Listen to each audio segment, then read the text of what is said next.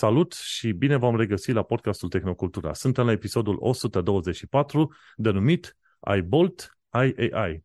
Gazele tale preferate, Vlad Bănică și Manuel Cheța te salută. Hello, Vlad! Salutare!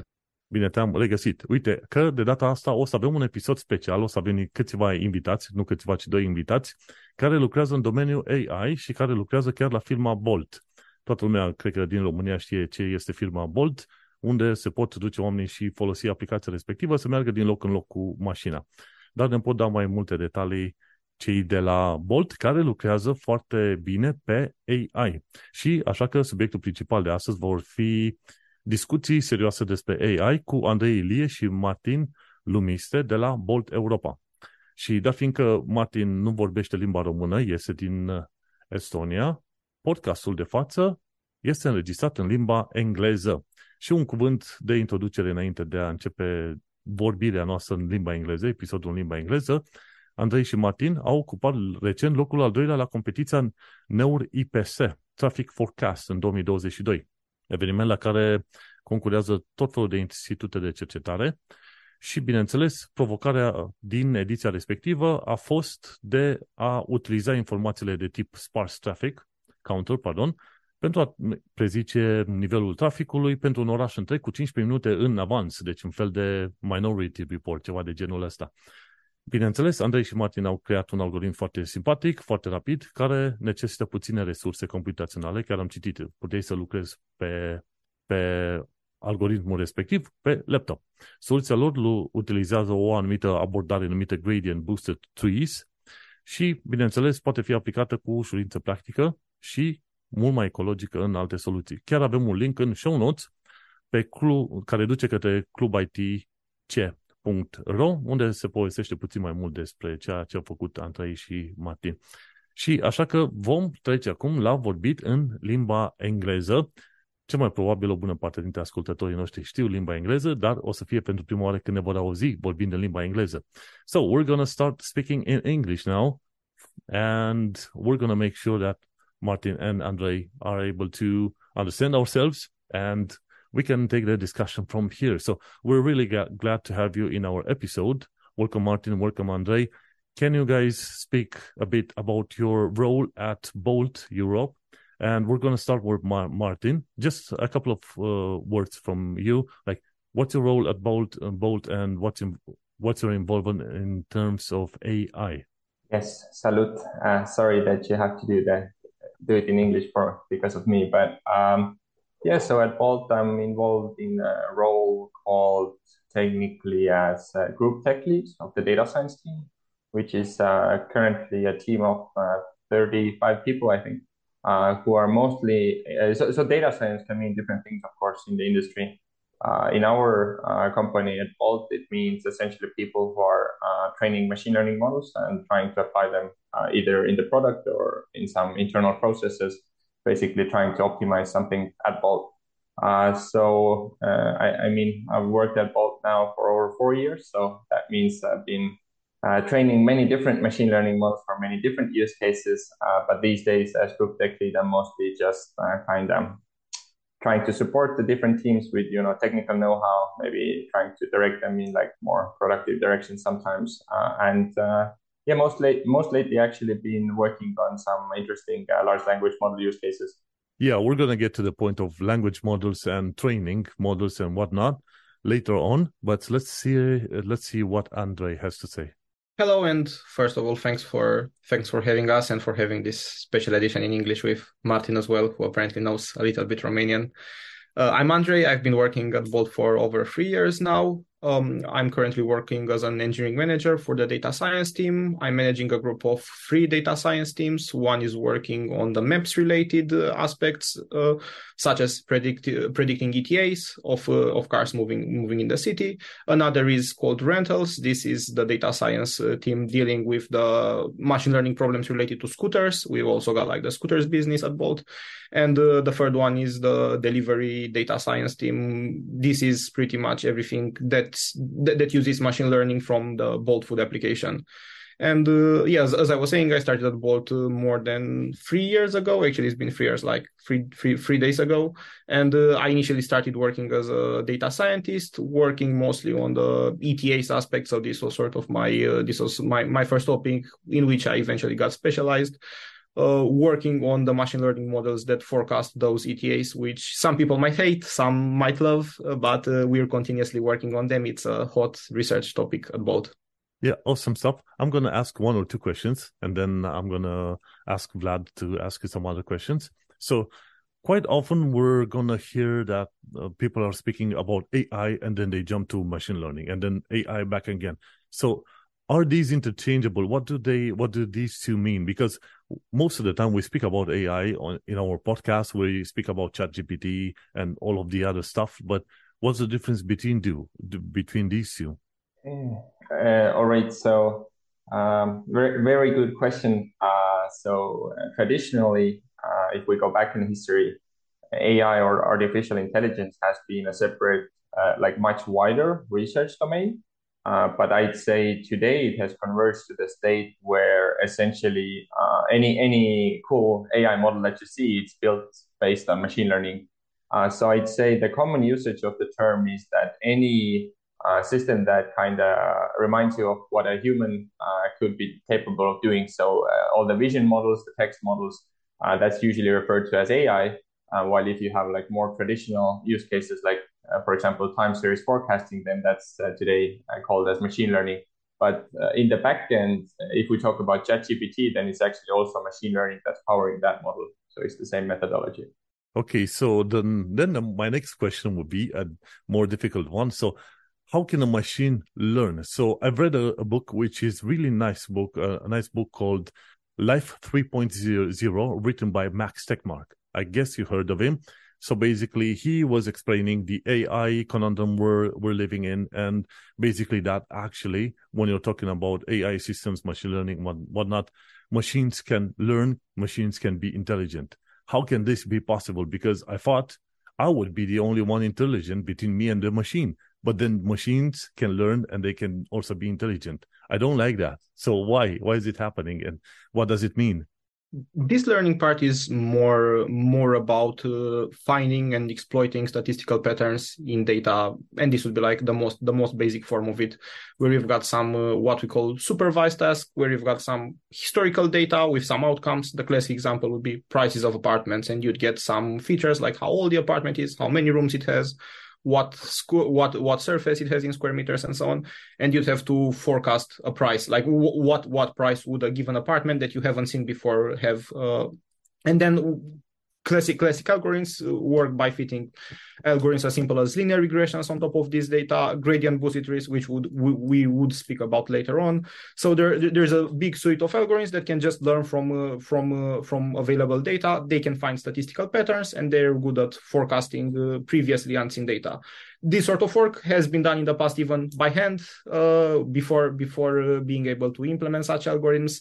It was statistician work. Later on statisticians would uh, would use uh, would use computers and algorithms in order to aid their work such that they wouldn't have to go through this manually. And later on there would be a, uh, a broader and broader class of potential algorithms that can help you can help you with this purpose of learning from data of uncovering statistical patterns that you would then use to forecast stuff for unseen data so it's it is it is it is some sort of learning it is some sort of learning and this is just the simplest i would say this is just the simplest take. Then you can discuss about uh, more complex scenarios such as the one of reinforcement learning where you've got agents interacting with the environment and then you you can argue that those are actually learning more because uh, they're they're subject to doing some actions observing some feedback from the environment and then deciding how to act optimally. That's that's a bit more complex but underlying it's pretty much the same simple principles if you're going to the to the basics so if a machine can learn, that means a machine can also be intelligent. Martin. Um, yeah, I, I just wanted to add on Andrei's last point as well. So um, you, you know how people sometimes say that programmers are lazy. Uh, like I, I think Bill Gates is brought as an example. Like he was super lazy, uh, so he tried to build computers to automate his job. Uh, so I'd say machine learning people are even lazier. Uh, they're too lazy to even program. So they try to uh, teach the computer to program itself. So that's essentially what uh, machine learning is trying to do. Uh, but yeah, in, in um, as to your second question regarding intelligence, uh, I would say yes. Uh, and any like like obviously we can get into the philosophical nuances of how we define intelligence, but for the practical purposes, uh, any discussion that you have with the new GPT model should kind of confirm that. Yeah. So, and then uh, the next question would be for Andre, and then I'm lost, I'm gonna let Vlad ask his questions as well. Some of them. I I have many questions. Just believe me, I have so many questions. My my next question would be so that means you're gonna apply AI, but you're gonna apply the version of AI called machine learning at Bolt. So, what are the general lines where machine learning is used in practice at, at Bolt? there are there are uh, many areas where we found machine learning and even even more generally data driven approaches. So that might be as simple as um, uncovering some simple constants to add on top of some uh, previously uncalibrated processes. That's not machine learning. That's just uh, they're just like data driven de- building data driven algorithms. But generally we're finding uh, we're finding plenty of use cases. We've seen generally that all all classic processes build uh, build build at bolt have some parts that could benefit from data science some in a more critical way, some in a more in a more optimization, nice to have way. But uh, if I were to bring out the main categories, there would there would once be this sort of uh, this sort of uh, prediction forecasting problems, where for example you want to forecast ETAs, how long a travel is going to take. Um, or uh, uh, or some other some other forecasts such as the forecasting of the food preparation time you want to understand how long pre- preparing your food is going to take for both ux and operational purposes uh, there are some other algorithms, uh, some other some other class of problems uh, where machine learning helps with uh, optimizing our processes. For example, we're doing financial planning, we're forecasting how different markets would behave under different scenarios of investing money. Again like a forecasting problem at the basis of it. But then we're looking into how to optimally how to optimally allocate uh, how to optimally allocate money in order to obtain the maximum revenue.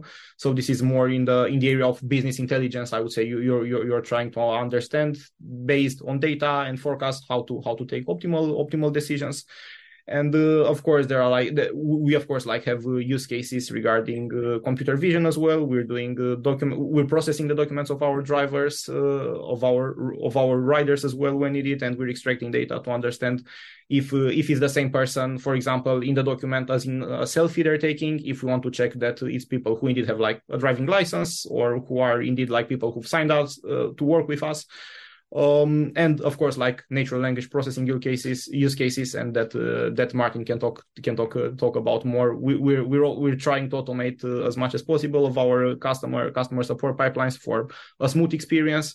And uh, we're seeing increasingly more natural language processing applications uh, especially like since, since the growth of la- large language models but uh, before that as well. So many use cases many really many use cases yeah, yeah. Thank you. I, I guess uh, Vlad is eager to ask his, his, questions, at least one or two of them. Uh, yeah, sure. Uh, I have a few questions as well. I don't even know where to start.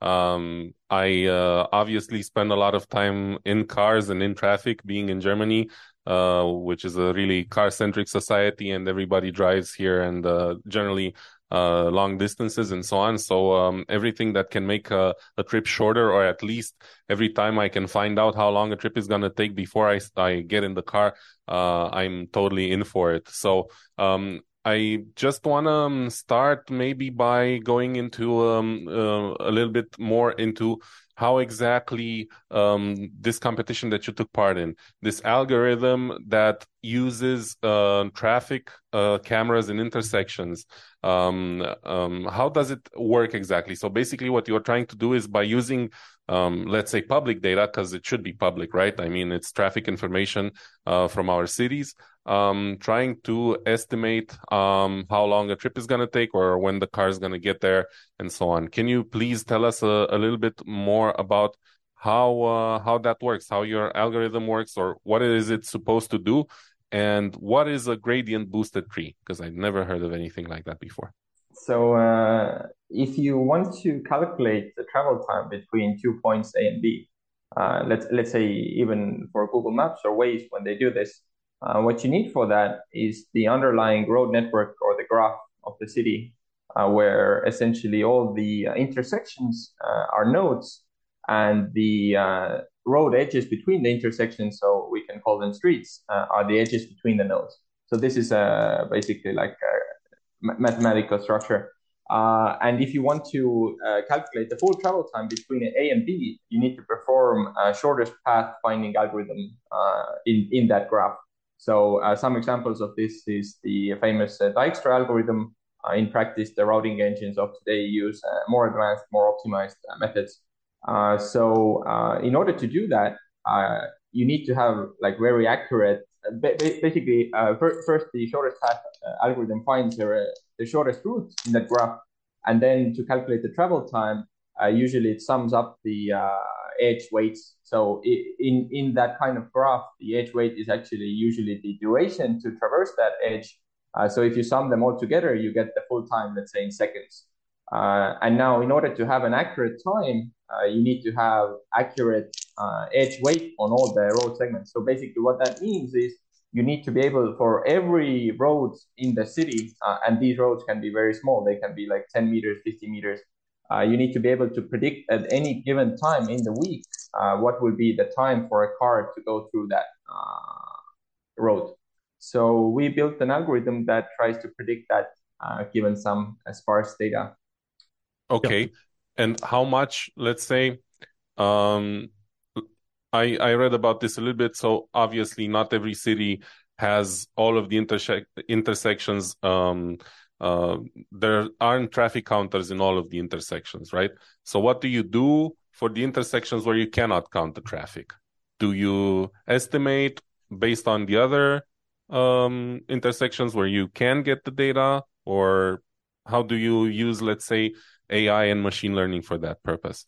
Uh, that, that's a good question, and this is indeed uh, what we refer to as uh, generalization. You're working under some missing data, and you you're working to detect some patterns that you hope would generalize to previously unseen data scenarios. In our case, intersections how the setup of this competition looked like is that uh, indeed we had some sparse data from traffic counters, uh, which are devices, uh, which are devices working in the main intersections of a city. They're counting how many cars are passing nearby them, so that's not giving you any information about in which direction they're going or towards which road. They're, they're just counting like how many cars passed through this intersection and uh, th- this was this was a source of data. It's uh, open data shared by shared by cities, some via API.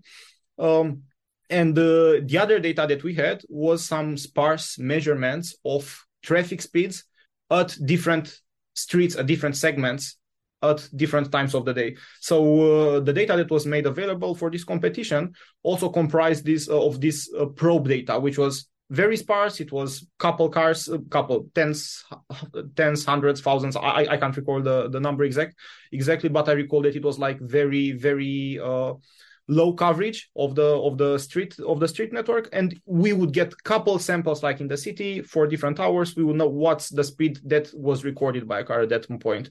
So we would observe uh, for given states of the city. Uh, we, we would observe that now we've got 10 cars passing around the traffic counter A, 20 cars around traffic counter B, 30 cars, cars around traffic counter C. And then we've also observed some speeds, like on some street X, we saw a car traveling by 20 kilometers an hour. On some other street, we saw some car traveling by 50 kilometers an hour. But again, all of this is very sparse. And then uh, th- this was all the data that we were learning from. This is that actually our algorithm was learning from. And then uh, we had we had to build we had to build a method that given only the counter state, so given only the observations of how many cars are at an intersection at the time uh, times of the day, would produce traffic estimates, so like uh, uh, travel times, uh, travel time estimates for all street segments in the city. So uh, we uh, the counter data was pretty much the same, both for the training time and the, this like evaluation time, because you've got the same counters fixed in the city. But what was what was the main difficulty, I'd say, is that during during uh, this training phase of the algorithm, you observed like for a certain hour you observed three street segments with their speeds. For another hour you observed other five streets, and then at test time, uh, when our algorithm was evaluated on the con- competition server, you don't know which streets you're going to get to be evaluated. They might have like way better coverage. They might have like a proper big fleet, and in fact, there was like a company providing them this data, some uh, some navigation company which had like plenty of data uh, they had like a lot of more data and they were able to evaluate on way more streets than we've seen like a test time. So they would want to see how well such an approach generalizes. And this was this was the main uh, the main uh, the main uh, uh, interesting part of of the competition. Right.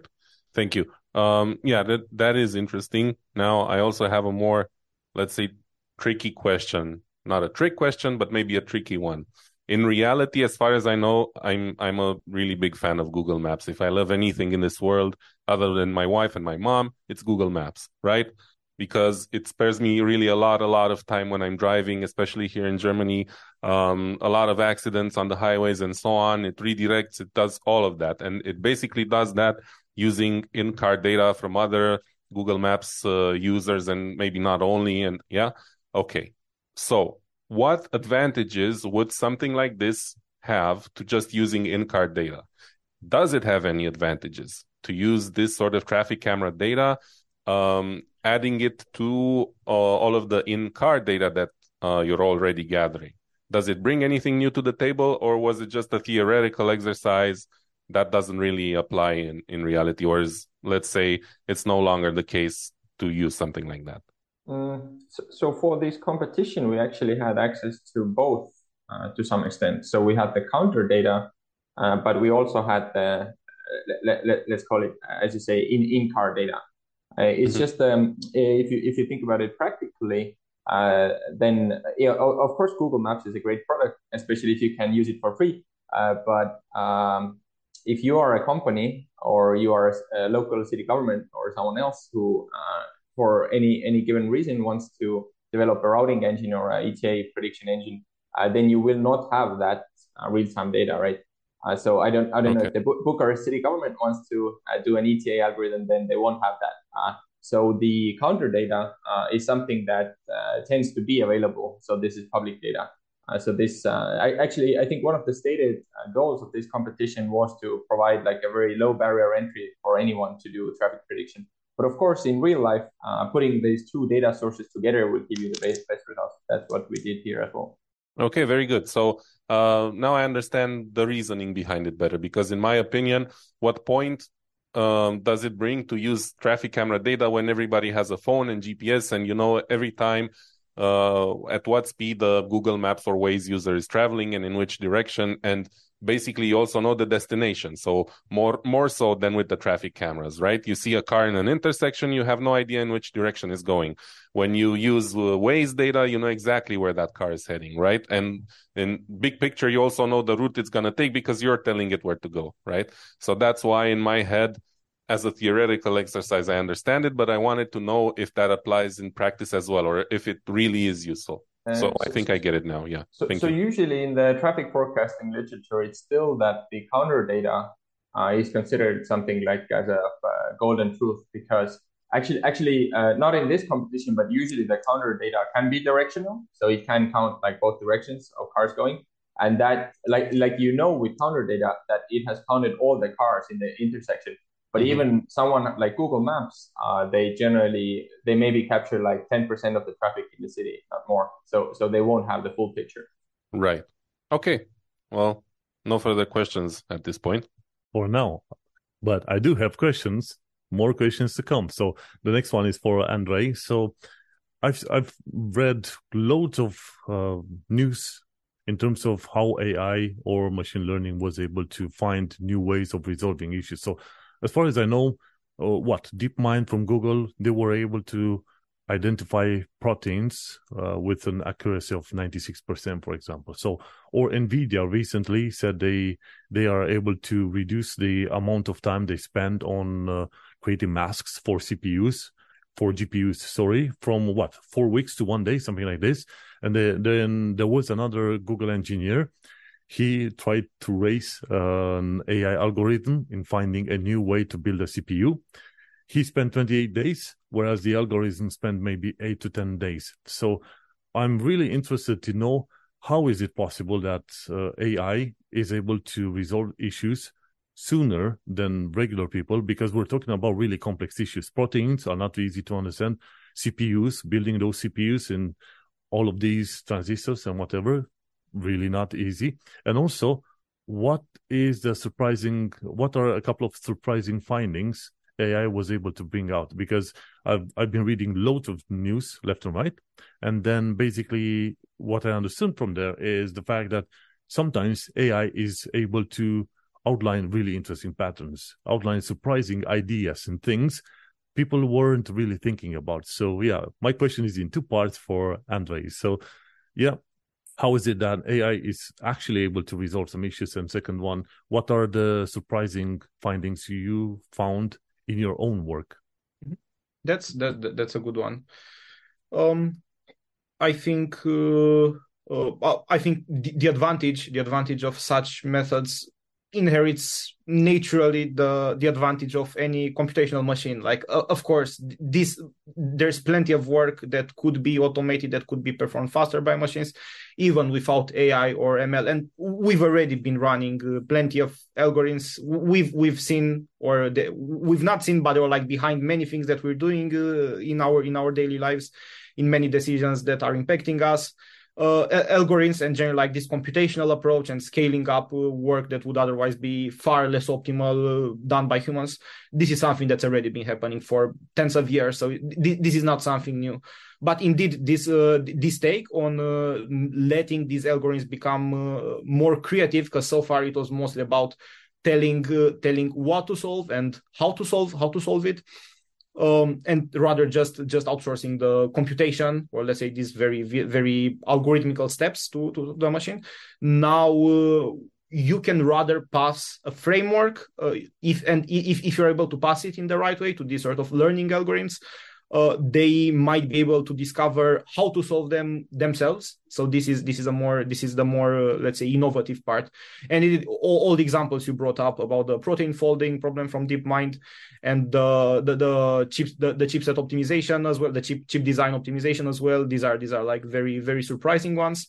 Um, and uh, generally it's it's mostly it's mostly a matter of how you how you manage to convey the problem to to such a learning algorithm because essentially the, the, there there are a couple of high level approaches that have been working over and over again in generative context generating for example as you've seen like images as well or text uh, optimization purposes, or like optimizing for a given cost function, you want to decrease as much as possible uh, by taking some actions. For example, in the reinforcement learning setup for self-driving cars you might want to decide on uh, you, you you might want to decide on uh, which which steps to take at uh, each step of your of your driving journey based on uh, based on observations you're doing. So uh, based uh, based on based on proper proper framework that you're putting when, when when running these learning algorithms they're they're able to generate to generate interesting stuff. And um, yeah of, of course i would say that uh, i would say that uh, generally all the interesting all the interesting findings that uh, i've seen uh, hands on in uh, in our work would rather be about this uh, sort of um, better statistical understanding of data. So I, I, can't say that i saw something really revolutionary in my day-to-day work where like ai really understood something that would otherwise be impossible impossible for, for, for a human to grasp. It it was rather this sort of um, uh, usually the pa- pattern is the following. We have we have some process that we want to build models for. For example again let, us say like in the simplest form let's say etas you've got like this you've got this this uh, this pattern uh, this process. You want to forecast etas going from a point a to a point b and then you're thinking like what would be potentially impactful for this sort of uh, prediction problem? And you're thinking for example that time of the day might be might be a good indicator of how long it's going to take. The estimated route length, the estimated uh, the estimated count of intersections the car is going to pass through. So there's like this sort of uh, at least like in in, uh, in my day to day work, uh, there was like this sort of human understanding of the problem then crafting a crafting the data set that an algorithm would learn from. And then when debugging what like debunking being able to, to go into what the algorithm has learned because there are like some explainability tools as well which allow you to understand at a high level how how how how the method uh, how the learning has worked. You would see that some are more impactful than you believed in the final predictions or some are less impactful.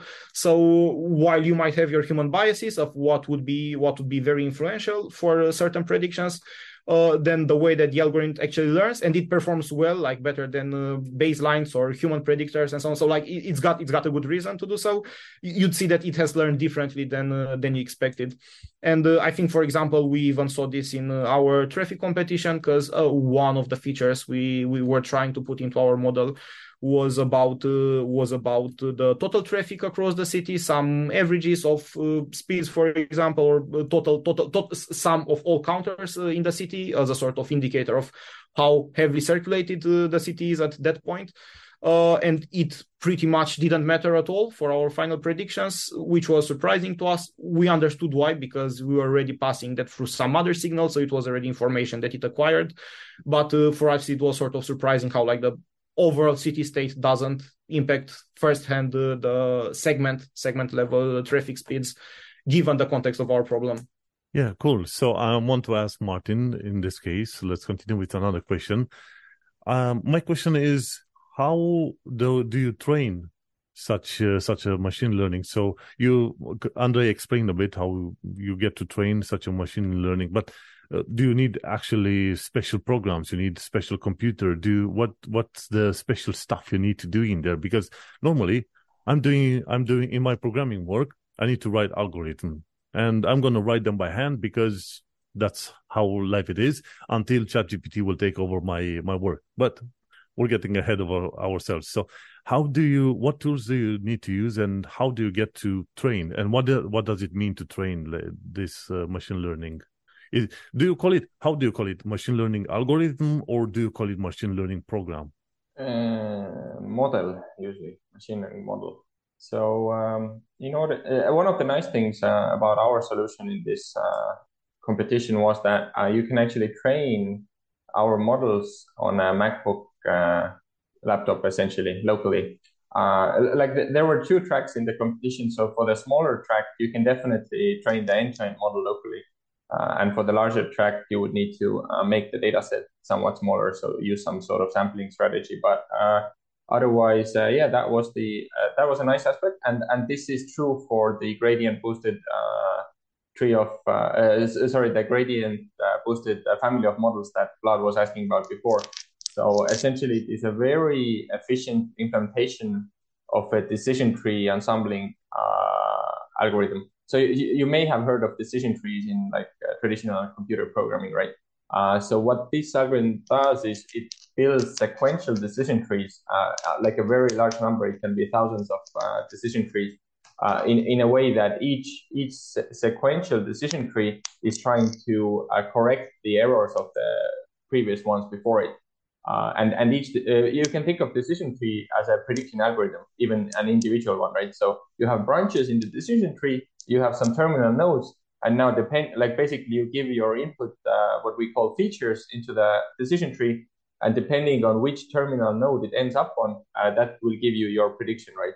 So a very simple decision tree might have only four unique predictions uh, but if you build that very complex uh, gradient boosted ensemble uh, then you might have you know mil- millions of unique uh, possible predictions and then that start- starts to resemble more of a real model and and that's essentially the approach we used in this uh, competition.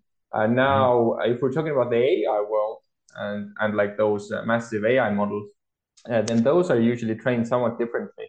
So they're trained on a GPU, so a gra- graphics card, or sometimes even a specialized hardware only meant for training uh, AI models. Uh, and training them usually takes way more compute, takes a lot more time, uh, to, to the uh, degree that you know it can take weeks or months to train a model. Uh, in in our case, uh, the gradient boosted models uh, we could train in a few hours, so that was was quite convenient. So the the interesting bit with this is so basically what does it happen? So you you you create a model, but you take real life data and you feed it to the model, and you don't really you don't explain to the model what it needs to find out. It's gonna somehow find out on its own? Uh, so, so, you would need to fit in both uh, inputs uh, and what is the expected output. So in our case, uh, the expected output output can be uh, what was the actual travel time on a road segment, right? Uh, if you're building an AI model to classify cats and dogs, then the input will be the image, and the expected output will be whether it was actually a cat or dog. So by feeding examples uh, on both sides, uh, you're teaching the model to learn the function between like, like that's all machine learning actually is. It's just a functional approximation from inputs to the uh, target space. Yeah. So basically, uh, I've I've been hearing about Google search like page rank rank and whatever they had, and as far as I understood, way back when they were basically using machine learning with uh, loads of variables, like thousands or maybe millions of variables. What are those variables be used? Uh, what what what do they do? What are they variables? If you were to recreate, let's say, Google search, what what does it mean by having variables in there? I guess this is a question for Andrei now. Yeah, uh, I think uh, I I, I guess Google's first first implementation of uh, of uh, PageRank was mostly based on uh, was mostly based on uh, how different pages uh, how different pages link to each other what are the sort of what are sort of relations between all the pages. And then they would be using, if I recall correctly, mostly linear algebra tricks in order to uh, extract some structure from that and use that in uh, in their ranking algorithm which I expect that in, in its initial forms, like it couldn't it couldn't have been uh, anything similar to the sort of uh, rankers that we're having nowadays. Of course, I, I assume that the, the, the metrics they might be evaluating and the sort of high level objectives would be would be the same. But uh, in the meanwhile, since the first the first uh, versions of PageRank, which if I recall correctly, made it to the linear algebra textbooks uh, about how how they were extracting how the, they were extracting those relations what sort of metrics transformations they were applying. This got like eventually to be some sort of uh, one-on-one introductory stuff about why linear algebra is important. In the meanwhile, there was a lot of more development in the learning to rank in the learning to rank domain.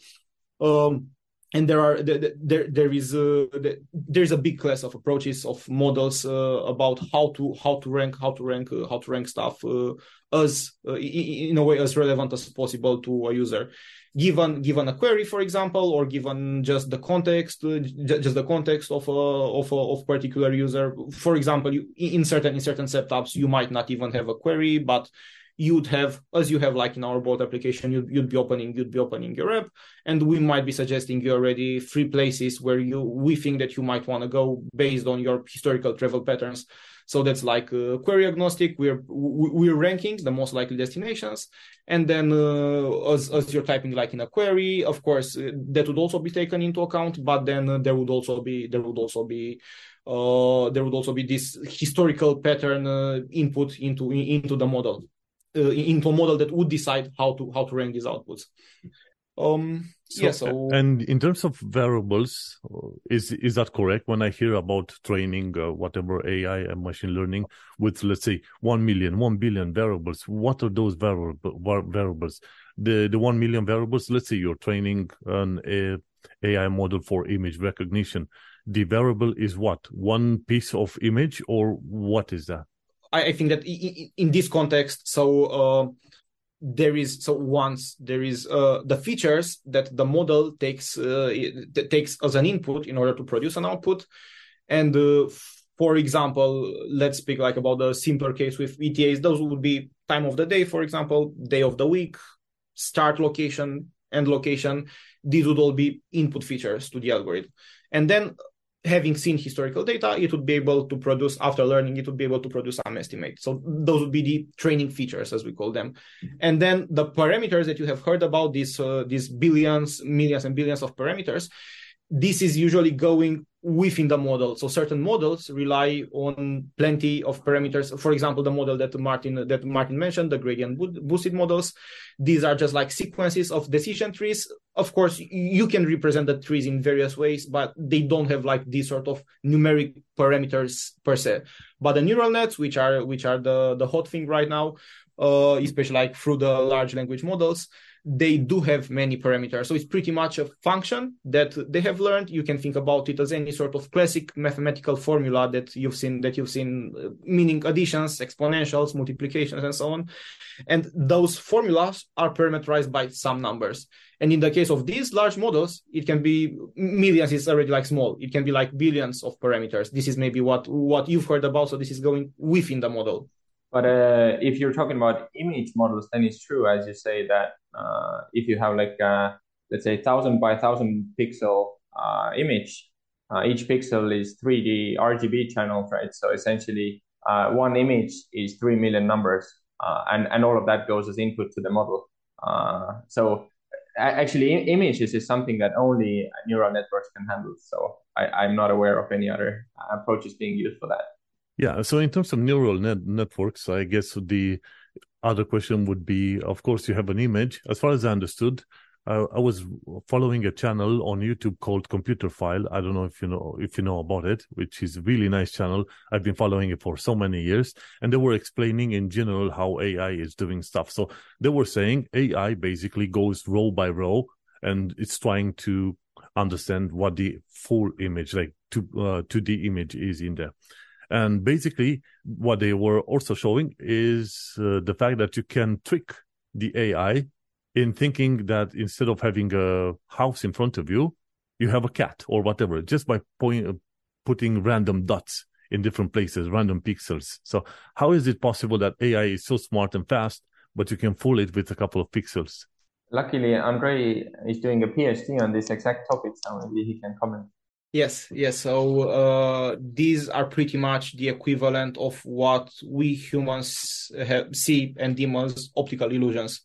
Same as we have optical illusions, you, you you you must all know like those sort of classic illusions with circles and small arrows on top of them, and one might seem that is turning in some way and the other in some other way while in reality if you are not watching the arrows they're actually still or turning in the same direction. So all, all of these sort of uh, tricks that uh, images static or gifs can play like to, to, to, to our brains it's pretty much the same for for the computers. Like what what might seem to us as a very hard to comprehend illusion. Might be very easy for for a computer to to to understand to evaluate properly. And the other way around like what for us is a very what for us is like a very simple very simply to say that this is like a cat not a dog. Is just like uh, this is just like a cat with two points on top of its nose or whatever. Uh for, for computer it might be very hard.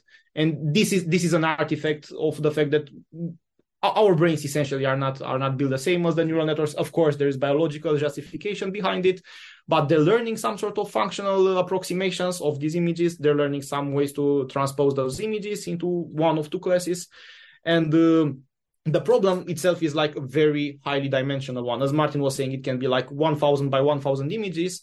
It can have like three channels RGB, and then you're already having like 3 million, 3 million features as input, and you want to produce like only one of two outputs even visualizing it like in uh, three dimensions can be difficult then imagine that it's actually like a three million dimensional space.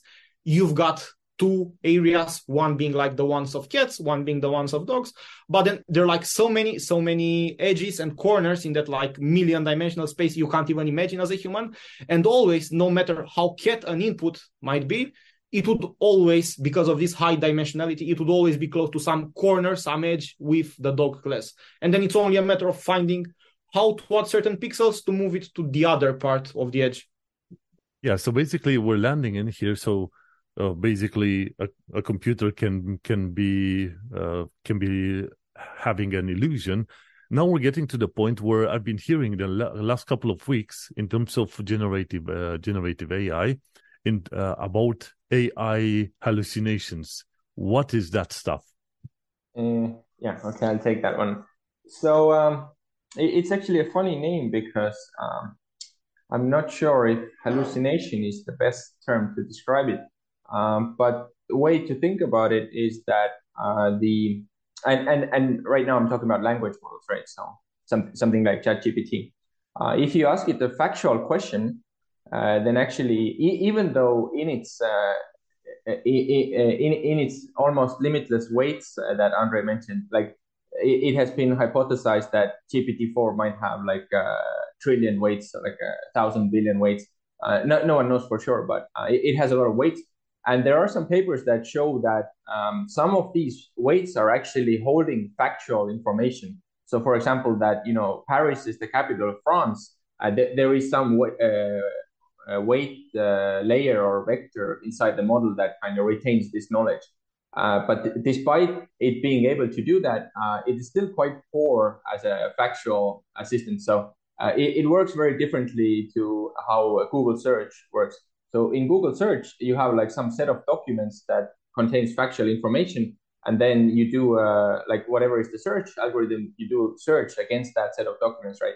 Uh, so in a language model, uh, you're essentially just trying to generate the sentence uh, where each uh, word uh, depends on the previous words and then on the probability of this combination being likely in total. So what usually is meant by hallucination is that if you ask a fact, like a somewhat factual question, then the model can provide an answer that looks very much like a correct one. But in reality, if you read into it, you realize it's total gibberish. And the easiest way to actually uh, produce this uh, that I have seen is uh, ask the model to give you some scientific citations. And it gives like very nice looking ones. But if you then, you know, you look up this journal and like, is there an actual paper on these pages? Uh, just today, we had a case where uh, we saw that there was no paper like that didn't exist, but it looked very convincing. So that's, uh, I think, usually what they meant. Yeah, that, that's really awesome because uh, we haven't yet gotten to the point where we have true AI and it's already hallucinating. So what's our future, you know? Let me go to the other question before I'm, I'm going to let Vlad ask his next questions. So you were saying, so all of these models incorporate factual data. So that means all of these models, the better they need to be, the fatter they need to be, bigger in size, like actual size in bytes and whatever. Now, so uh, is it correct when I think about my Pixel phone, which is using AI to improve my images? That means whenever Google wants to improve my Pixel phone AI for the images, then Google will need to load my my uh, my phone with more data, bigger, bigger, uh, more data. So is that correct? So because we uh, drop in more and more factual data in those models, that means one, how big those models could they get in our computers, for example, and two, is it possible to just get to an, a random bit of the data in there just by mani- manipulating inputs? I, oh, okay, I can take it. So that's that, that that that's a good that's a good question. That's an interesting take. What happens uh, indeed the more the more complex models you want the more performant the more well performing models you want to have indeed we're sort of at the stage where there's a couple of uh, newly uncovered technologies, especially like when we're talking about NLP and computer vision. And we've indeed seen that making models larger means better performance in certain classification tasks or generative language generative tasks and so on. So indeed, it's right now like we're at a point when uh, the available technology wasn't fully exploited with the largest models. While if you are talking about some simpler approaches, you might see that at some point making the model larger, your approach larger, your billions of parameter more, you'd run into some plateauing effect and you'd say that okay like it doesn't make sense to improve increase it further because it's just like extra training cost. It's taking larger storage for example as you were saying like for deploying on your phone. Uh, it doesn't make sense. Right now we're not at that uh, that point. There are there are of course like in between like this gpt 3 3.5 4 there's of course like some some changes in the methodology but pretty much uh, as far as far as uh, we know and suspect because we don't know like what gpt-4 exactly is going to do. But as far as we know and uh, expect uh, it's pretty much the same basic underlying principles but just putting more computational power more more numbers into it more parameters into it.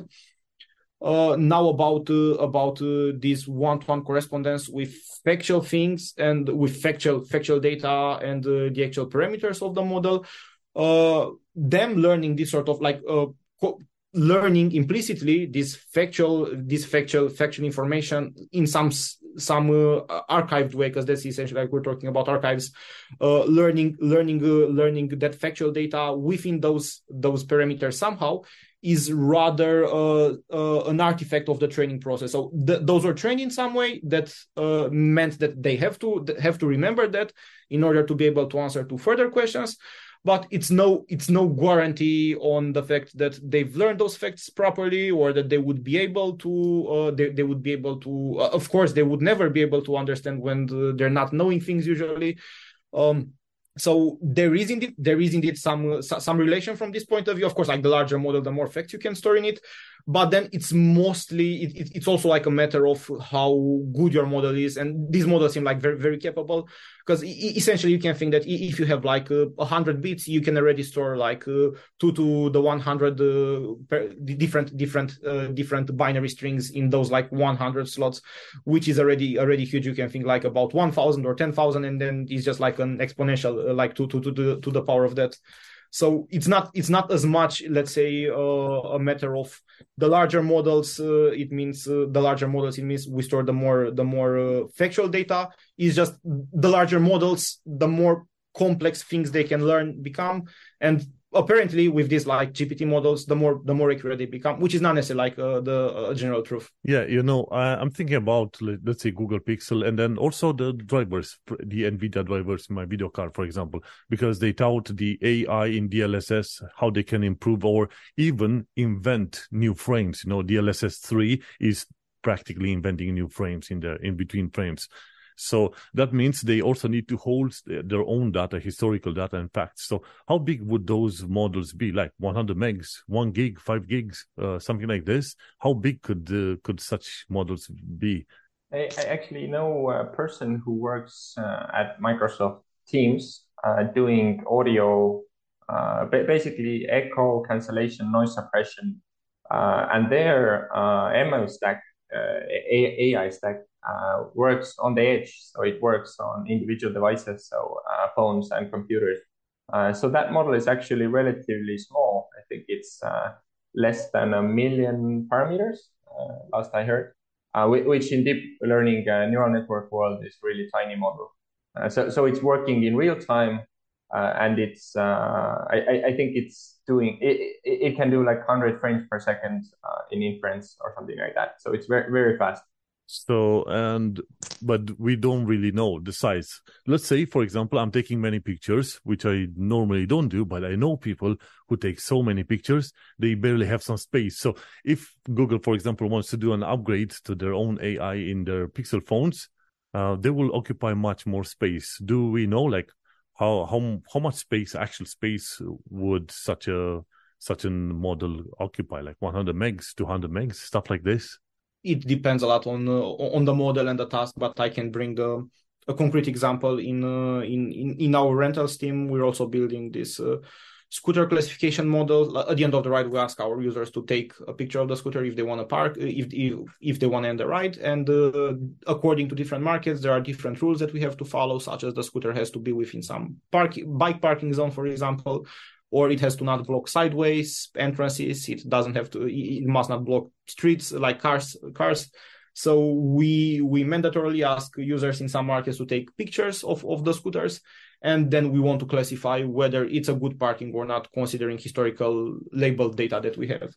And uh, I guess those models which perform very well and which have helped us uh, decrease uh, bad parking rates in some Nordic cities by more than half. Uh, those uh, those I think are models in the ballpark of like 50, 100 megabytes and we're still running them we're running them on our side in order to keep the application as light as possible. Indeed as like a very good consideration. But we're always looking into making them uh, smaller but not too big of a trade-off uh, in terms of accuracy and putting these sort of models on the edge uh, just to allow for faster processing smoother ux allowing to allowing our clients to end the rides faster and so on uh, but if uh, if if we were if we were to do that, which is something we might consider, uh, we know that these models start from like in this scooter parking classification case of pictures start from a ballpark of like 5, 50, 100, perhaps slightly above that, but not not not huge, not huge, not huge sizes. And we also know that they can be optimized. So so far, we didn't care so much about optimizing them, running them on our end. But uh, if if it were the case, it would certainly be like a very very important thing to be able to not uh, to not put too big of a of a of a load on on the client side from a storage point of view. Yeah, that, that's an important stuff. Although in the future we're gonna go and have m- much more space, uh, simpler, like cheaper space in our phones.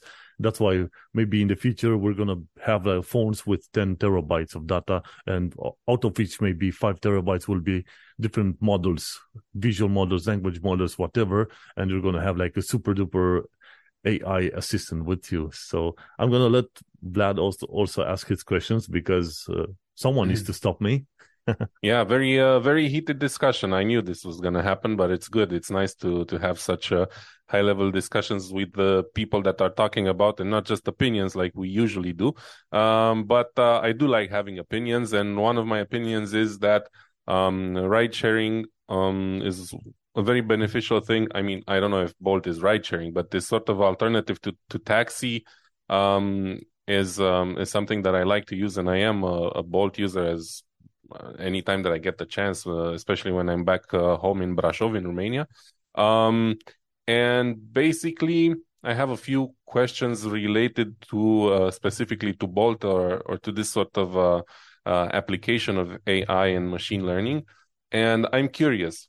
I've been in a lot of countries around Europe, and each country has its own specifics when it comes to to driving in particular, right? And to traffic and something like that. And traffic is bad everywhere. Traffic is bad in uh, France, and it's bad in Germany. It's bad in Italy. It's especially bad in Romania. But each country has its own specifics when it comes to to driving and to the way people behave in traffic and how fast they drive, how slow, uh, how much attention they pay, and so on. Um, what I'm trying to get at is when you train uh, an AI or when you use machine learning, can you do one algorithm for all over the place, or do you have to do one algorithm for Bucharest, for example, and uh, you have to train on a different data set for Tallinn or for I don't know Paris, right? Or does it work are we so predictable that you can just take a mixture of data and then you come up with something good that works for the whole of Europe, let's say, or for the entire world? So uh, we have a lot of models, as Andrei mentioned before. Uh, for something like traffic forecasting, ETA prediction, uh, we definitely do separate models per city because a city tends to be like a self-contained unit of uh, of uh, complexity essentially. So uh, mm-hmm. uh, like you can imagine that what our models do there is kind of really learning the driving behavior on one specific intersection. And and, and this is like super city specific uh, but but then we have some other models for example like uh, let's say fraud uh, trying to predict fraud uh, credit card fraud, uh, fraud transaction rate so there we can already see very common patterns of fraudsters maybe even across cities and across countries so there we actually have a common model. I think last time I checked. Interesting. Okay, I was curious about that because, um, I mean, particularly, I mean, every driver it has to adapt, or he or she has to adapt to the city they're driving in. And I was curious if there is a way that uh, you can predict every sort of driving in every city in one single algorithm, or if it's more complex than that, right? But um, I guess that uh, that answers my question. Um, another sort of dumb question that I have. I'm not an expert in the field, um, but how do you know when your AI is properly trained? Or is there such a thing as overtraining an AI, right? So we're talking about diminishing returns. At which point do you know you've trained an AI enough and there's no point in going any further? Or when are you sure you're you have done everything and you're not missing something out? That's that, that that's a very good question. So uh, indeed, because of this iterative process of learning, you cannot point to learn too much. In the worst case, you your algorithm can become like a lookup table. It would overfit and it would say, for example, that for any input it gets, if it's exactly some input that uh, that it has seen, then it would output whatever it has in a training time. For everything else, it would output some random value. And from from from some point of view, like that would be learning exactly by heart the training data it has in. So that, that's a risk. This is what we call overfitting when training these algorithms, algorithms and when uh, when not generalizing. So this is why there are certain techniques to make sure that you're not doing this. So usually you're splitting your data in uh, in like uh, in, in, certain certain chunks. Most most most most often, and the simplest sim- simplest take would be splitting it in a train and a validation and a validation set and a test for further further testing after the whole testing the training process was done how how you're working with these like main main two bits with the training training part which can be 70% 80% of your whole data is that you you are you are training your model iteratively on on it and only on top of it but at each stage or at couple stages of training it you're keeping an eye on how it is performing on this validation set that was left out from from the training uh, training uh, algorithm itself. And then you're seeing that uh, your algorithm would generally monotonically be decreasing in terms of error on this training data set but uh, uh, at some point you'd see of course like it, it might start plateauing on this data set but what you would see on the validation data set is that at some point it would plateau or even start growing. And that's like that's like a sign that okay your algorithm is learning some patterns in the training data set that don't exist in the validation one. It's actually hurting the performance on that uh, not trained on data set. So it means that you're overfitting right now. You, you should you should you should stop. And then you're stopping it means that your algorithm has learned the much that it could from this data and from your your model. And uh, that's that that's when you halt this iterative process. Now in terms uh, of uh, not being able to do better this is uh, there would always be some uh, some uh, error some some noise that you can't reduce. There is some non-deterministic some non-deterministic component that you would not ever be able to model uh, and you might you might be reducing error further even in this case. If you add more features you come up with a strong model stronger model than than the one you were already training. But this is more up to uh, the human expertise to understand if there's like indeed a good use case in improving the model further in bringing in more data uh, and or whether you're already like in that in that part where you can't can't reduce anymore the error because it's just like unpredictable noise. Um, of course you can understand when to stop early. If you're for example if you've you've built some algorithm it reached some error level and then uh, you've only got like three potential ideas ahead. You're trying all of them. They're intensive and you're seeing that the error only decreases by further 0.1% 0.01% if those are like your best guesses it's usually a good a good uh, a good sign that you have to stop. But you always have to take into account what's the business impact of the additional gain you would get because maybe there can be cases when even like that 0.01% is worth it and then you spend like proper proper long research effort on finding something better. Okay cool. Um maybe one more question regard, related to the subject or re- related to bolt in particular. Um this might sound like a dumb question but i am curious because i'm not always um I mean, I'm not in the field of AI, so I sometimes wonder how much good does it really do in a company? So the question would be, how much does it change a business like Bolt?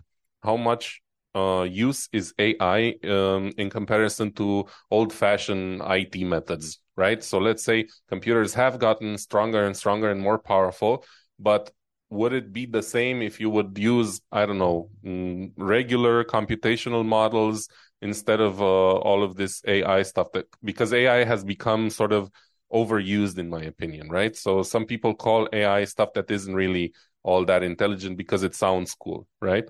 So obviously you're not doing that. Uh, it's a really high uh, level of uh, of science here. But how much does it change a business like bolt? How much does it help it comparing to uh, how they used to evolve before ai was such a thing? Yeah so actually actually we do use the classical algorithms as well. And that's why before i mentioned the distinction with machine learning and AI. So uh, in in practice, we never call, call anything AI uh, in our work. We usually use that term uh, mm-hmm. in in other uh, content, but. Um, I, I think the comparison with uh, like more traditional engineering approaches, uh, you can think of it in a way that if you can solve something with if else, like like a simple logical clause, then um, that's fine uh, and you mm-hmm. shouldn't use uh, machine learning everywhere. Actually, there's a famous, uh, I, I think now from multiple years back, there's a very famous Google guide on how to do machine learning. And one of the first rules there was that, you know, if you can avoid machine learning, then at all means, like, please avoid it. So I, I agree with you. Uh, it's just that um, if if the company uh, becomes more mature, uh, then what machine learning provides is you know an optimization opportunity here and there and and it might be a relatively small opportunity. It might be like let's say five percent here, three percent there. Uh, but if it's five percent of your revenue uh, and you're like a multi hundred millions uh, revenue company, then that is already very very interesting to the company. So I, I would say that's the stage where uh, you want to start scaling your machine learning team, and and that's kind of the stage where Bolt is now. Uh, we're actually seeing the uh, we're actually seeing the machine learning team growing faster than the software engineering team now because you know all the basic functionality is built uh, but now it's a question of how to optimize that functionality more and more. Right. That makes sense. Thank you. Um, well maybe I have another couple of questions, but they're really general questions, no nothing related to Bolt or to what to your activity um, in the company uh, up on this point. Obviously, I would really like to to touch a little bit on ChatGPT. I don't want to go into specifics, but I do want to know is your opinion on what's happening um, in the last uh, few days. Meaning, uh, you probably heard of the ban in in Italy and the fact that um, a lot of uh, let's say very very highly regarded people uh, are uh, writing open letters and trying to get it so that uh, this sort of uh, that's AI, funny. Yeah that's really good. Yeah. Yeah so that this sort of ai that what the ChatGPT is is uh, better regulated and um, it doesn't get the chance let's say to do whatever it wants right? So what's your your opinion on on that sort of thing? Uh, I, I might be I might be mistaken, but I think the Italy ban might have been because of data privacy reasons. I, I am not like fully right. fully correct. But it might be like a partial measure until they're making sure that uh, it's fine from a data privacy point of view. And from this sort of uh, um, catastrophic looking at it that it might uh, it might uh, hurt it might hurt the society it might become this uh this uh, dystopic terminator that would eventually kill all of i mean of course there's like there's like concern about this in in society as well but generally i've seen i've seen an interesting uh, an interesting uh, take from uh, Yann LeCun which is like one of the one of the best if not like the, the father of modern modern uh, of modern machine learning um, uh, researchers. So he he was he, he was saying that this is quite comparable to what was happening uh, during the dark age when science was being uh, punished and pushed away because it was scary uh, and if you and were smart you were a witch yeah, he's, he's like pretty much being afraid of uh, being afraid of uh, new technology being afraid of what you can control.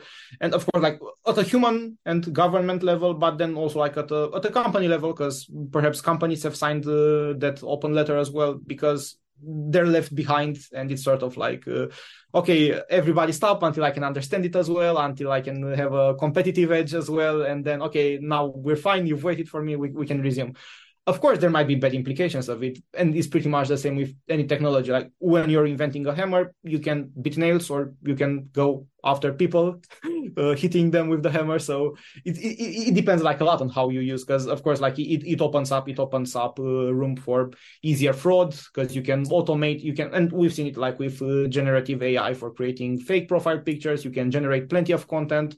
You can automate it. You can make it seem like uh, you don't need like anymore the troll factories where somebody would actually be staying and creating plenty of content just to look legit which was low quality content by the way so like the content that could automatically be produced would be like way more legit from many points of view you could have plenty of albums of certain persons generated with uh, with uh, generative uh, imagery you could have plenty of content along some tracks of thoughts so it could be somebody who's consistent in their thoughts just by automating uh, these generative processes. And then you could use those to get into certain Facebook social circles, for example, be able to influence uh, messy elections and so on. So there's clearly a risk with it. There's also like a risk of data privacy because people are assuming that uh, it's like their smart, uh, their smart, private friendly sort of like open models that are available online via an API, and they they might be pasting uh, their like confidential stuff from work, uh, secret per- personal stuff from their lives. They might be using it as this sort of like, uh, again, like friend who is very good at keeping secrets and very smart and helps them. But in reality, the data gets processed somewhere, so it's uh, it's it's out there in the wild. You don't know what would happen with it if it's not, uh, let's say, properly properly monitored and enforced. So the, my high level take on it would be that it's technology it's just a very important advancement in technology. We have to take it as it is. We have to understand where it might hurt us and re- maybe regulate it better but uh, it's by no means something apocalyptic. Yeah you know bill gates was writing has written some stuff recently and he's he was comparing AI revolution we are we're having uh, around this time with internet revolution, and he might be just right not because he's big Bill Gates, but we can see that this technology is able to improve. And basically, number one driver of this technology is productivity. No, that that's why you do it, not because it's fun. It's fun as well. But companies invest money in stuff because it's uh, it's uh, driving the revenue up for them. So that that's a good enough reason to see. And we we spoken in this podcast over and over again, like like with any innovation, normally people overestimate the impact on the short term, but underestimate the impact on, on the longer term. And that's kind of hard to grasp, you know, because initially you feel you feel like AI is hitting you in the face, but then once AI becomes like part of the technological uh, technological furniture, everyone forgets about it. Oh yeah, we have AI. Okay, this model like it's like one million times stronger than what we had ten years ago. Who cares? We're gonna continue our life. So it's it's just life. So let me continue with my questions because I have a, a, a couple of other questions. So, so you were speaking in here about neural links. So let me understand. Isn't a um, maybe it's better to say machine learning instead of AI. Should we change our vocabulary in this podcast? Because uh, from what I understand from you guys, it's it's no better to say machine learning than AI. So I guess that's my first question, and then I'm going to continue with the next one. I, I, I think if we're talking about something like ChatGPT, it's fine to call it AI. If we're talking about our small traffic model, then maybe that's more machine learning. Okay, good to know. Good to know. We're gonna we're gonna choose when when to speak about it. So let's say, in general, AI isn't it able to run on regular CPUs? Because you said the neural neural uh, neural net and whatever isn't, let's say, one CPU and then you link it with many other CPUs. Aren't those able to run AI just fine? Why would I need a different architecture in terms of computers and whatever? Um, you you don't. So there's a difference between training the model, uh, which is usually more, much more compute intensive, uh, and this is what you do on GPUs, uh, the graphics cards. Uh, and then there's just what we call inference. So that's using the model. So if you're talking to ChatGPT online, there's no training involved. That's purely inference. And recently, people have shown that you can take a um, uh, I, I, think this is Meta's uh, large language model called Llama. You may have heard. Uh, so that's a 65 billion parameter model, which is roughly uh, I think it's like three times smaller than GPT-3, so the previous version of GPT. Uh, but but it's it's still a very massive model, and people uh, are now managing to run this on a Raspberry Pi. Uh, so I think it's very safe to assume that in the future, uh, language models will be everywhere on uh, all kinds of devices, small and big. Yeah, because somehow initially I thought, okay, if you want to have uh, AI on your computer, you need to have the latest Neuralink stuff. You know, there are different CPU ar- architectures running right now. They do silicon photonics. They there is the classical CPU stuff, and then they want to build something like neural neural neural link, something like not neural link. It's the know Musk stuff, not the the the wrong stuff. They they want to mimic somehow the neurons, but in the actual CPU. Uh, I simply uh, forgot the actual name of that C- CPU style. And you have all of these other bits. So if you if you're telling me, okay, training takes more time, but actually using the model is as simple as slapping it on a machine with a regular CPU, then yeah, the future is uh, it's here even before us not actually noticing it. Uh, yeah, one of the most exciting things I've recently seen is that uh, there were some researchers from the US, so from schools like Stanford, Berkeley. Uh, they took this uh, Llama model, which is the meta model.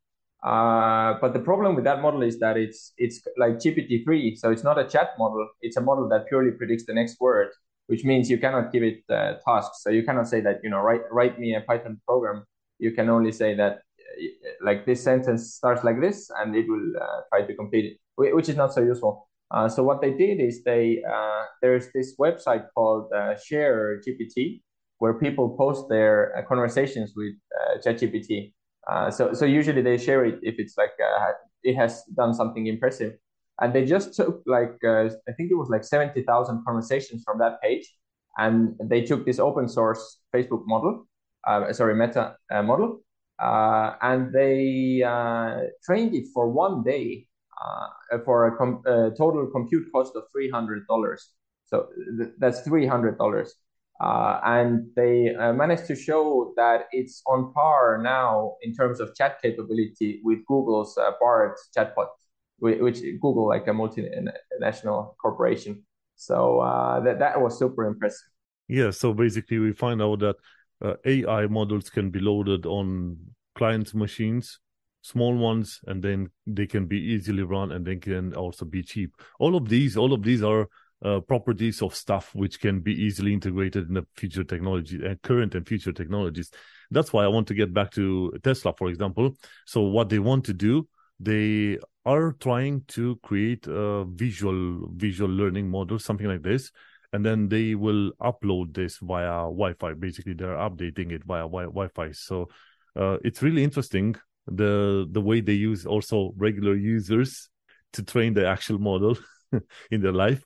So then that means we're really close to actual future because all of these uh, properties like being uh, small in size, cheap to use, and uh, cheap to actually train then we're we're closer to the future than I actually thought before we started discussion in this episode. So my next question is before I let Vlad uh, ask uh, his one or uh, the other questions. My next question would be. I've I've been hearing about different uh, like research studies about the fact that you can poison an AI model and then get uh, force it to spit back uh, data which has been used to train it. You know, so uh, how how is it possible? So we're learning new stuff. Like it can, uh, so uh, AI can have hallucinations, can see illusions, and now we we hear that AI can also be poisoned. So what what does it actually mean? That's that's a really good one. Um, and there's uh, there, there's actually there's actually a field there's actually a field about this uh, which generally talks about uh, how to how to hide how to hide uh, how to hide tr- training data or personal data if it was trained on personal data while still building some uh, interface some algorithms that can uh, can satisfy useful queries and uh, there's like an example of let's say that you've got uh, you've got some database with the weights of different individuals height any other medical data but let's say let's say only weight for now uh, you have you have like this database and you would have it in some secured place and then any any anyone interacting with it would only be would only be doing it via API. Let's say they would have this uh, they, they, would have this way of uh, querying it. Uh, let's just say like get get get away get weight of some user ID. That that is already like access to that's already like access to private to personal data. You don't want to do that but still let's say that uh, you'd want to allow you'd want to allow people to to access somehow your data at least statistics of it and then what what you might do in order to make something useful of it or providing some sort of useful access would be okay let's uh, let's only let's only expose uh, an uh, api which would be giving you the weights the, the average weight of any group of let's say more than 20 people such that you can't you can't tell about any individual of them uh, any individual one how much they contributed. Um and then of course uh, the simplest thing that you can do next is just like uh, ask uh, ask about the average mass of a random data set of 20 people and then ask about the average mass of that uh, uh same data set but union with somebody you want to find uh, something about. So you want to find their mass and then you just got like the average of some data set then the average of the data set union uh, union some particular individual and then you can you, you can make uh, you, you can write the maps out and find the weight of that uh, that particular person. And it's like the, the most basic example of how only by allowing some aggregate access to some data structures to some databases you can find stuff about uh, individuals. And uh, these being the simplest ones there will have been like uh, when exposing such let's say statistics apis people are thinking a lot about what personal data might be leaking in this way. Is there like some risk about it? They're they're proofing they're proofing their their their solutions for them. But uh, in the end uh, it's like a cycle of attackers becoming smarter than people who are defending them and the other way around. And then this naturally transferred into machine learning. And there was research about how you can make the model spit out the training data. And eventually you, you can write it as some mathematical uh, you can write in some mathematical formulation that would help you recover some of the training inputs it's pretty much the same uh, privacy considerations and same sort of uh, privacy research field behind but of course it's subject to way more mathematical take about how you can uh, recover the training data than the, the simple example i gave you for a deterministic algorithm. Yeah that, that's really interesting because from from this point on in terms of point, poisoning the ai model you get to the point where you can actually hack the AI basically. We we had an episode about that, like hacking the AI, and and I guess these two are pretty much related in terms of wanting to do, or maybe not so much because when you hack the AI, you want the AI to do stuff you wouldn't it wouldn't normally do. You know, uh, for ChatGPT, for example, there was the example with Dan D A N, like uh, present the alternative where uh, ChatGPT would be able to do stuff it would normally not be able to do. So I guess is it connected with the poisoning stuff in terms of being able to hack the AI? I think you're talking about the jailbreaking mode, right? Or uh, yeah, yeah exactly, of... jailbreaking. Yeah, I, I called it hacking, but I guess it's more yeah, yeah, correctly okay, to, okay. to yeah, it, it's it's pretty much it's pretty much uh, f- finding ways to take it a lot of patterns it has seen, take it like to some state that it has never seen before, and then working in this like very out of distribution state. Uh, it, it has not seen like anything like that before. Then you, you can take it like along some uh, some interesting new paths to, to to have fun with. Um, this is why generally you want you want to be able to guard as much as possible to have some safeguards some safety nets uh, to your models as, as much as possible and this might help even like going going a step back this might even help with guarding better against these poisoning attacks for recovering training data sets for example. Uh, if you if you for example only expose uh, let's say that you have like some picture picture classifier uh, or uh, yeah let, us say let, us say some uh, or let's say some computer vision model that given a selfie of yours it would give or not give you like access to some database. So it, it has embedded in it some faces in it, it has to memorize them somehow but uh, uh, you're only taking a picture of yourself and seeing seeing the output. If you had access to like the whole model there might be like easier ways to to get to, to get to understand somehow what data it's been trained on. This is what's called white box access to the model. You're getting access to its internals to how it works. You're seeing the numbers. You can't easily make sense of them still because it's like a bunch of numbers but it makes your life much easier in any mathematical formulation that would help you recover the training the training data uh, and then there's like the black box model, which is usually the case in real life, where you're only accessing via some API. You you only got access to like the final outputs, and then it, it makes the attacker's life uh, way harder but it's still feasible.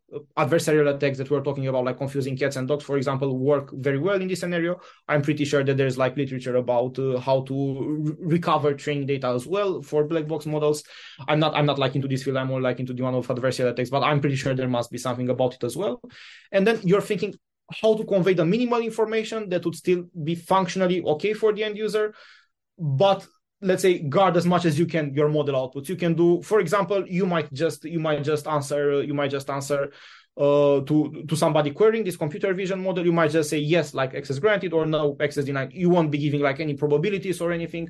This is some initial way. It can also be fought against so there might be like smart things to do in terms of the input you're giving in order to essentially recover something useful about the training data uh, but yeah, again, th- this ends up in like a cycle between attackers and defenders trying to make their attacks better or defend their models better. Um, yeah, like cybersecurity, same stuff, you know. Exactly, it's it's exactly it's it's almost one to one with cybersecurity from from this point of view. Cool, thank you, Vlad. Do you have other questions? I'm going to have only two final questions after Vlad. Um, I don't even know how to follow that. The discussion is uh, way, way, way over my pay grade at this moment. Uh, but that's good. I, I like it like that. Um, but like you said, we're we're getting close to to finishing here, and um, maybe um, first of all, thank you for, for a lot of uh, the information that you uh, gave us in this podcast. It was really uh, in, interesting, and we never had the chance before to talk about AI and machine learning at this level um, until today. Um, maybe from my side, a couple of more general questions regarding um, the field of machine learning and AI in general. Um, let's, um, I mean, I'm always interested in how people can get into this field, right? Let's say I'm a young kid, I just finished school or high school, and I hear about uh, machine learning and AI on TV all the time, and I'm interested in the domain and I want to have a career in it. How should I start that? where should I go? Yeah, so I actually know a few uh, very well established uh, ML engineers here in Estonia who even haven't gone to university, but uh, I have to say this is the exception case. So uh, generally, okay. people in our team um, tend to have a master's degree, some have a PhD, or as Andrei, a PhD in progress. Uh, and um, usually it's in a quantitative field such as uh, computer science, statistics. Um, I actually my, my own background is in economics, uh, still somewhat quantitative. Uh, and uh, yeah, there there really isn't. Uh, uh, okay, these days there are even specialized ML pro- programs in universities. So obviously, studying that might be a good entry point. but usually, just computer science, which is also like the entry point for many software engineers, that's good as well. Um, at least in Estonia, uh, many computer science programs these days uh, they offer specializations in machine learning modules. So you can take some courses in that. Uh, and uh, what definitely helps, and I would recommend for juniors as well, is having a portfolio with like a few projects uh, to show that you know I built this, I built that, I, I tinkered a bit with machine learning models. Uh, that's a good signal that first of all you're interested enough and you actually have built some hands-on stuff. Uh, what about in uh, Romania in particular, Andrei? Are there any good programs at this m- moment in this direction, or do you think, really honest, do you think there's anything good, any good programs at any university that you know of, or rather not?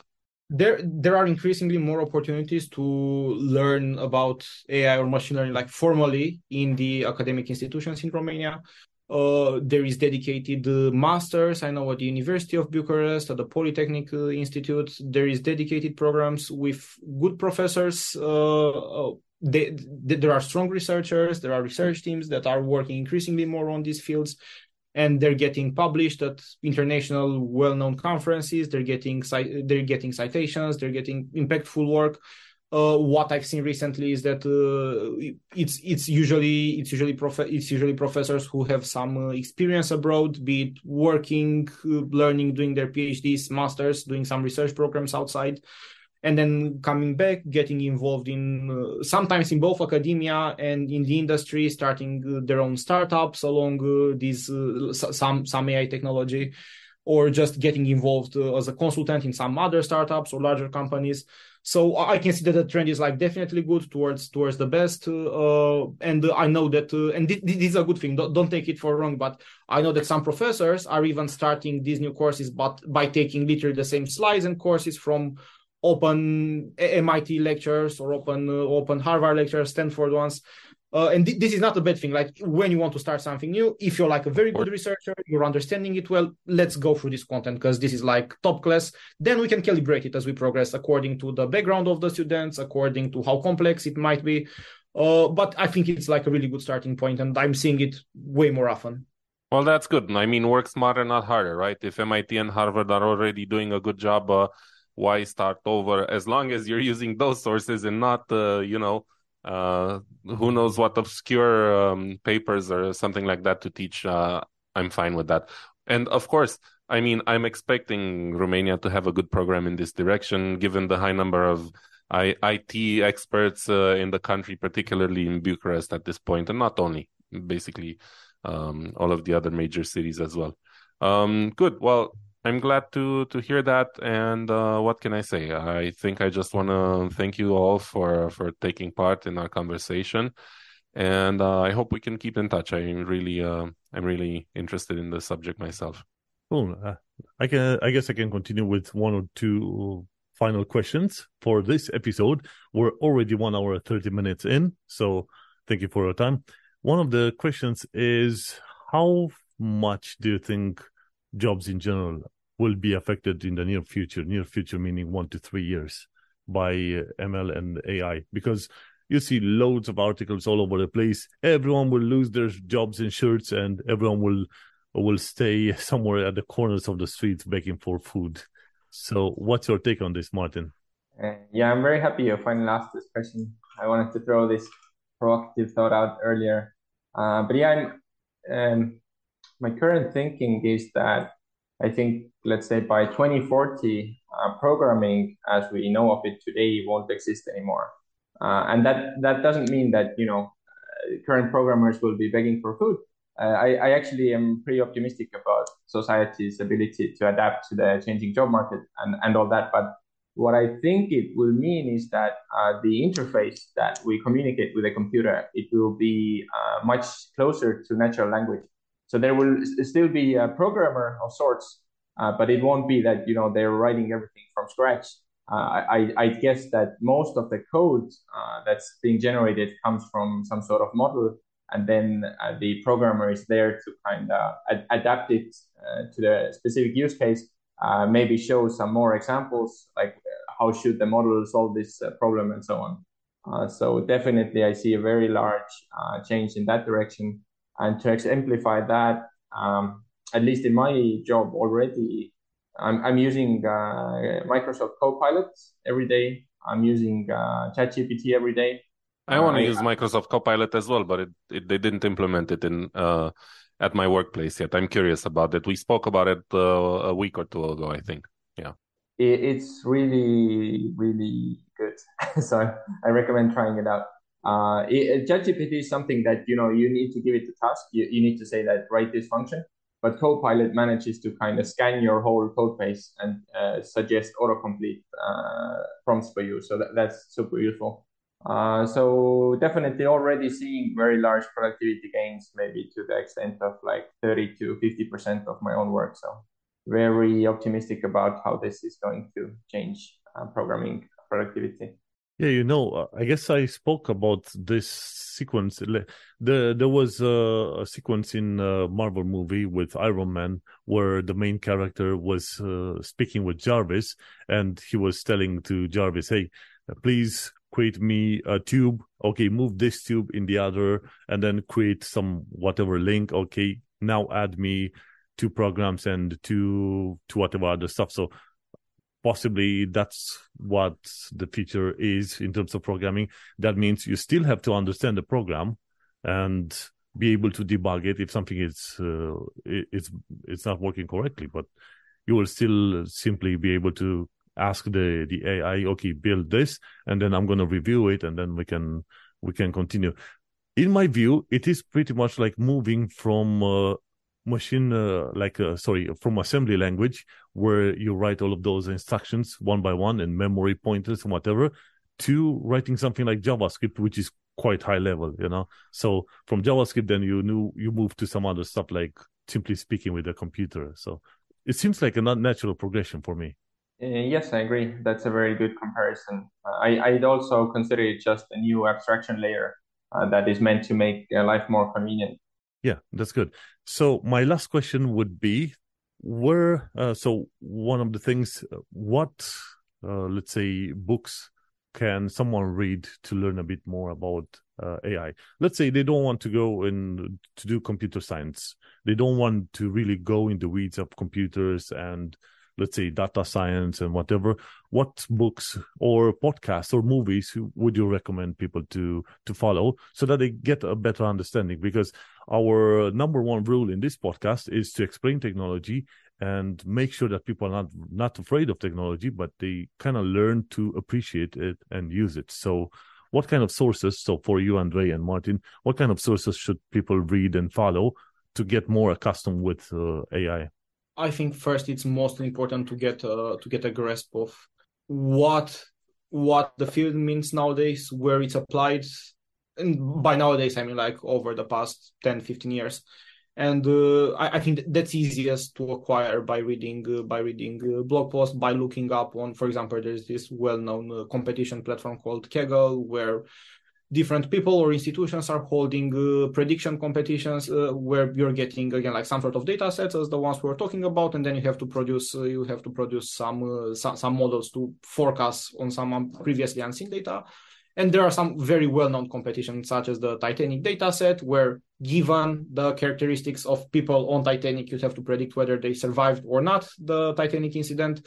And uh, stuff stuff as random as this and then there's like plenty of work into there's like plenty of work that's openly available of other people of how they approach this problem how they loaded the data how they explored the data what were the sort of things they were looking at are there like outliers? I mean are there like people of like over 100 years? Are there like people below zero years? Just to understand how clean the data set is how good it is and then starting to find manually some patterns or like using some classic algorithms to find uh, to find these patterns automatically so I, I think that's quite like hands-on and easy way to get started.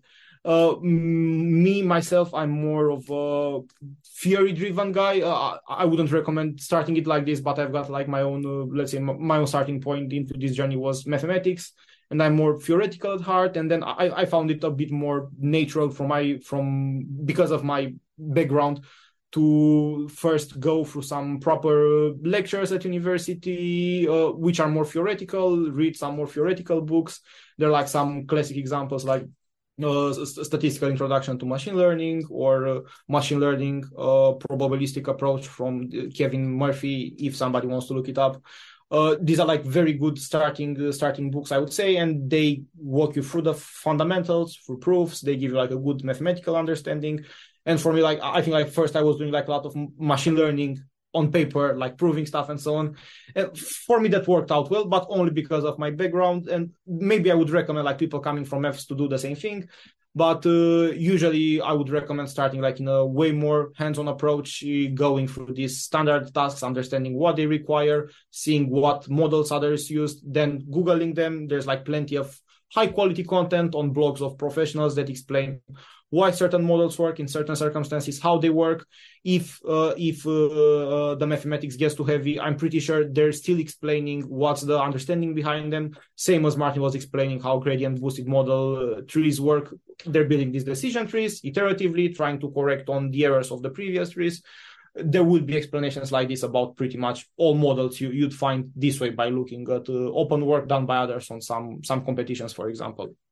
I would add to the practical approach, like definitely agree that uh, I, I think most people learn better uh, from practice, and especially with this AI things. Uh, I, I mean, these are very cool applications, right? So it's it's easy to get people excited. I would recommend to check out the uh, repository on GitHub uh, called uh, Hugging Face Transformers, which has ninety thousand stars, I think, and and the accommodating accompanying uh, website as well. Uh, basically, uh, you can get started with an AI model in an afternoon from that website. and, and then afterwards, you can read up on how it works and all that. But just to get excited about like what you can do with these new and novel applications, Hugging Face is really cool. Would you need um, any sort of uh, programming language knowledge in order to start with this? And if yes, what languages uh, are better suited for machine learning? Uh, machine learning is almost exclusively done only in Python. Uh, so just uh, that's something to keep in mind. Yes. Good. Yeah, that's uh, that's what I wanted to know. Cool. Thanks. And in terms of resources, there's like this uh, open thing from Google called Colab, where you can spin up a notebook. You have some cute, really decent resources to to try out your models, to load data, try training something, even have some access to some simple GPUs. So the, the barrier of entry is quite low. You you might even get started without any local setup if you're not like too much into setting up your local environment before trying something out. You can spin up a Google Colab notebook, get some solution from online of people classifying images of cats and dogs or solving the Titanic task you can pretty much copy paste it, understand it line by line, get it running. You'll see that you've built like an AI solution. You'll be excited about it, and it will most likely get if, if it's the thing for you, it will most likely get you to start learning more. Cool, cool. Yeah, that's that's the future, honestly. And uh, I would say, and we're gonna finish here. I would say we we will uh, hear much more about AI as soon as possible, maybe in the next couple of years. And uh, the last point, the the last uh, maybe question for both of you was okay. How did AI help Bolt in general, the, the company you're working at? Martin. Uh, that's a good question. Uh, well, I think we have almost precisely about, let's say, 55 machine learning models in production uh, today. Uh, so that means 55 separately validated uh, projects where we have verified that there is some measurable improvement in some metric that is relevant and important for our business. Uh, so uh, in order to fully answer that question, uh, we would need to sum up like what's the total uh, value uh, in all of that. Those, so, so it, I, I'm fairly confident that it's quite a large value already. So at, at, there are different levels of AI maturity in companies And actually, many companies are in the stage where you know people are not sure like how much value is machine learning now providing. So so they're always in this kind of uh, an environment that's uncertain, like, uh, and you need to convince people, and you need to always uh, be showing them that you know this can be valuable, this is promising. Uh, we at Bolt we're rather at the stage where we have already measured and shown the value, and now it's uh, the stakeholders, maybe product managers, who come to us like, what what else can we do? Uh, please show us. So it is indeed a very very well established domain already at Bolt data science as a whole. And uh, indeed if you were to start quantifying all the measurable impact that we had you'd get some uh, okay undisclosable but like huge, huge amounts uh, huge percentages of impact in terms of our business kpis and uh, of course they're like individual models which help with this directly by helping with getting a better conversion getting larger for example in the case of Bolt Food getting uh, higher total average cost of the things that uh, that clients are ordering uh, but then there's like also like quite a lot of uh, quite a lot of uh, quite a lot of impact through savings. For example, we'd have to call Google for their ETAs, for example, or any other third-party provider. Otherwise, if we didn't have our in-house traffic forecasting machine learning models to uh, help us with producing the ETAs and routing our drivers, and that's already saving uh, huge huge amounts of money that can be invested in in other places. And th- th- this is just like a very concrete example but over we're we're a very mature organization data science within bolt which is a which is already like a mature company it's not a startup anymore. And it's been helping a lot to strategically grow the company. And indeed we're very close partners to our product organization that is guiding the high level directions where the where the company is going of the features uh, the company is working on and we're close partners. We're helping up to the point where we're actively proposing what to work on. And we're we're like in a very good collaboration pattern with the stakeholders. They're looking up to our answers. Of course uh, they've got the best business insight but uh, we've built quite a lot of business understanding. We've proven uh, impact in uh, quite a lot of impact with our approaches in the past. And we're, in a point where we're both we're, we're driving even strategically i would say the company with these sort of approaches Cool. Thank you. Okay. I guess I'm all out of questions. So at the end of this episode, if someone wants to speak with you or contact you, do you have any public place where they can contact you, like Twitter or whatever? If they can. If not, then it's fine. Facebook, LinkedIn, I'm available, and also by email, uh, which is just uh, my first name dot last name at bolt.eu, Andrei.ilie. Yeah, I'm also on uh, LinkedIn, uh, not on Twitter. Okay, cool. Thank you very much. We're at the end of the episode. Thanks quite a lot. We learned new stuff, and I was really curious to know about a lot of stuff. We're not going to hold you anymore in this episode. Thank you very much. Have a have a great day out there at Bolt, and talk to you possibly soon or whenever we can meet each other later on. So have a good day. Yep. Thanks a lot for having us. Thank you. Bye bye. Thanks a lot for. Bye.